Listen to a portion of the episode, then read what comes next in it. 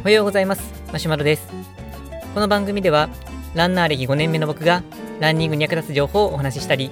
僕のランニングに対する情熱をお話ししているそんな番組です。今日のお話なんですけれどもま10月が終わったのでま10月の走ったことを振り返っていきたいなと思っています。でまあ、ちなみに10月の僕の合計で走った距離なんですけど、まあ、200.7キロを走りました。まあ、ほぼ200キロですね。正直、あのギリギリ達成したという感じです。ま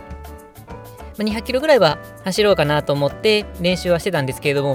まあ、最後の週ぐらいがちょっと体調崩したりした時もあって、あのー、僕実は結構お腹が弱くて、ちょっと冷えるだけでお腹がこうぐるぐるぐるってなったりするんです。で特に10月になって冷え込んできたのもあってか、結構ですね、お腹の調子が悪くて、あの、なんとか走れなくもないけど、これ無理したらちょっと微妙だなっていう、そんな日が結構あってですね、えー、っと、それで結局、まあ、例えば10キロ走る予定だったのが、まあ、5、6キロぐらいにしたりとか、で、あと1回やったのが、まあ、もうこの日やめとこうと思ってランオフにしようかなと思ってたんですけど、奥さんから、牛乳がもうないから買ってきてって言われて、あしまったっていうのが後で気づいて、まあ、それで、まあ、買い出し込みのランニングをなんとか 決行したというそんな日もありました。まあ、そんなこんなですけれども、まあ、最後、まあ、31日に、まあ、10キロ走って、なんとか200キロ達成できました。まあ、距離が目的というよりかは、あの速くなることが目的なので、別に200キロ達成できなかったとしても、190キロ、180キロでも、まあ、濃密な練習ができると、それはそれで、まあ、そっちの方がむしろいいかなとは思うんですけれども、この何キロ走るかっていう目標を立てておくことによって、まあ、例えば、ま、気持ちが負けそうになっていたとしても、最後のこう一踏ん張りっていうのができたりとか、あと、ギリギリになった時に、なんとかこう時間を調整して、なんとか走れないかなっていう工夫にもつながるので、まあ、一応目標を達成しようと頑張るのはいいことかなとは思ってはいます。で、10月の練習内容としては、まあ、ジョギングを基本にしながら、えーと、ポイント練習はビルドアップを中心にしました。まあ、というか今回ビルドアップ、まあ、SIT を1回したんですけど、基本ビルドアップだけですね。ま、ビルドアップはだいたい15キロか12キロのビルドアップをしました。で、これはまあ僕が今メインで練習の元としている本の中に書いてあるものなんですけれども、えー、っとですね、まあ、3時間切り請負人っていうそういう人がおられて、福沢さんという名前の方なんですけれども、まあ、その方のあの本の中に書いてある練習で、まあ、どちらかというと練習強度としては軽めなんですけれども、まあ、その本を読んでいると結構高い確率で皆さん、まサブ3.5とかサブ3とかを、達成しているようなのでちょっと気に入ってます。まあ、ただその、まあ、本の練習強度としては軽めなんですけど、まあ、練習量は結構しっかりとしていまして例えばサブ3、3時間を切るような練習の人であれば、ジョギングは1キロあたり6分。あの、サブ3の人がするとかなりゆっくりな方だと思うんですけど、まあ、それで1時間走るっていう練習メニューが、まあ、週4から5。であとは15キロと12キロのビルドアップで、まあ、15キロのビルドアップも5分から始めて4分っていうものなので、まあ、サブ3の方からすると、まあ、そんなにハードというわけでもないのかなとは思います。ただこのペースで走ると、あの月間走行距離は余裕で300キロを超えますので、練習の量としては結構なあの量になる、そんなメニューになっております。まあ、僕はそこまでの練習量までは行ってはないんですけれども、あのー、その練習が、まあ、いわゆるその日その日の練習自体の強度は強くないので、結構続きやすいっていうのがいいところかなとは思います。ただ、あの、あえてデメリットを言うと、それぞれの練習が強度が低いということは、ちょっと飽きやすいというところもあるので、個人的にアレンジを入れたりして、例えばそのビルドアップの設定速度っていうのは、その日調子が良かったらちょっと早めにしたりとか、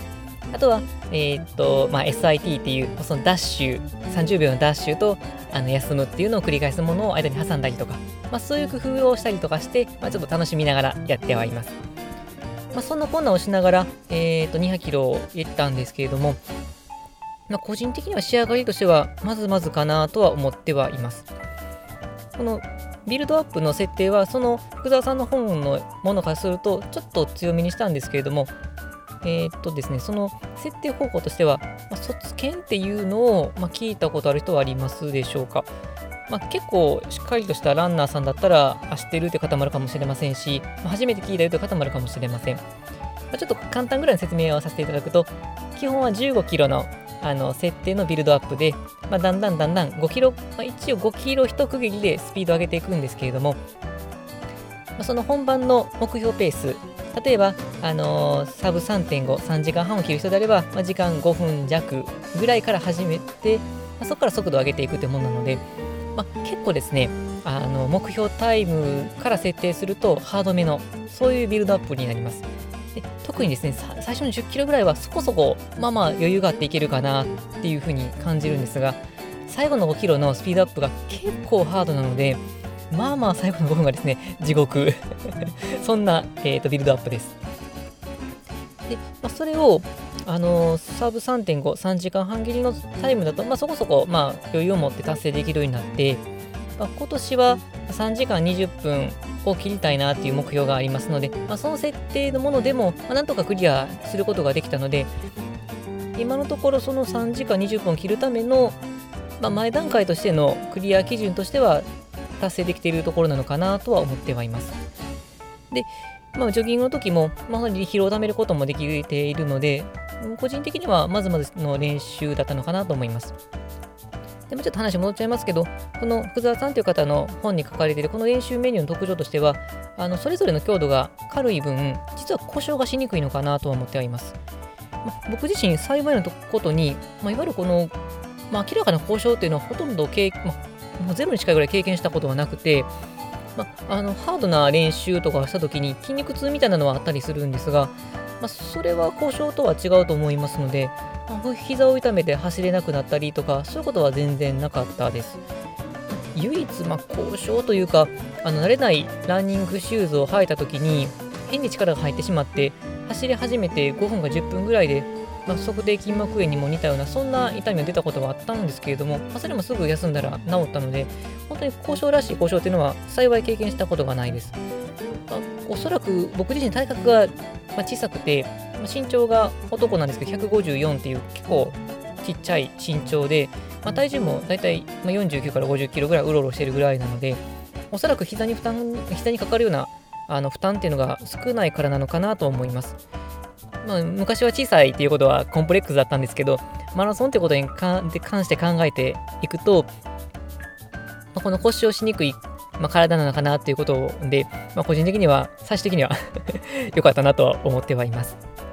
まあ、そんなこんなで、まあ、200キロっていうのが、だいたい故障する人が増えてきますよって言われている、まあ、あのラインなんですけれども、幸い200キロを走っていてても、まあ、故障することなく今のところ来れてますので、あのそういった意味でも、あのいい形で練習を続けられているのかなとは思います。はい。で、僕自身の本番が、11まあ、天候が悪くなければ11月22日、オンラインのマラソンに参加しようと思ってますので、まあ、それに向けて、11月は強度はもう一段階下げて、で、えー、っと、練習の量もある程度抑え気味にして、いわゆるテーパリングということをしていこうと思います。まあ、疲労を抜いていて、まあ、本番の時には100%、まあ、120%の力を出せるような、そんな形で臨みたいなと思っています。はい、というわけで本日の内容は以上です。えー、今日の話を聞いて、まあ、面白いなとか、まあまあ頑張ってるんじゃないかなっていうふうに思っていただけている方で、スタンド FM やヒマラヤで聞いてくださっている方は、ぜひいいねのボタンをよろしくお願いします。いいねのボタンの数だけ僕練習頑張ります。よろしくお願いします。はい、それではまた次回の放送でお会いできたら嬉しいです。では今日も元気に走っていきましょう。それではさようなら。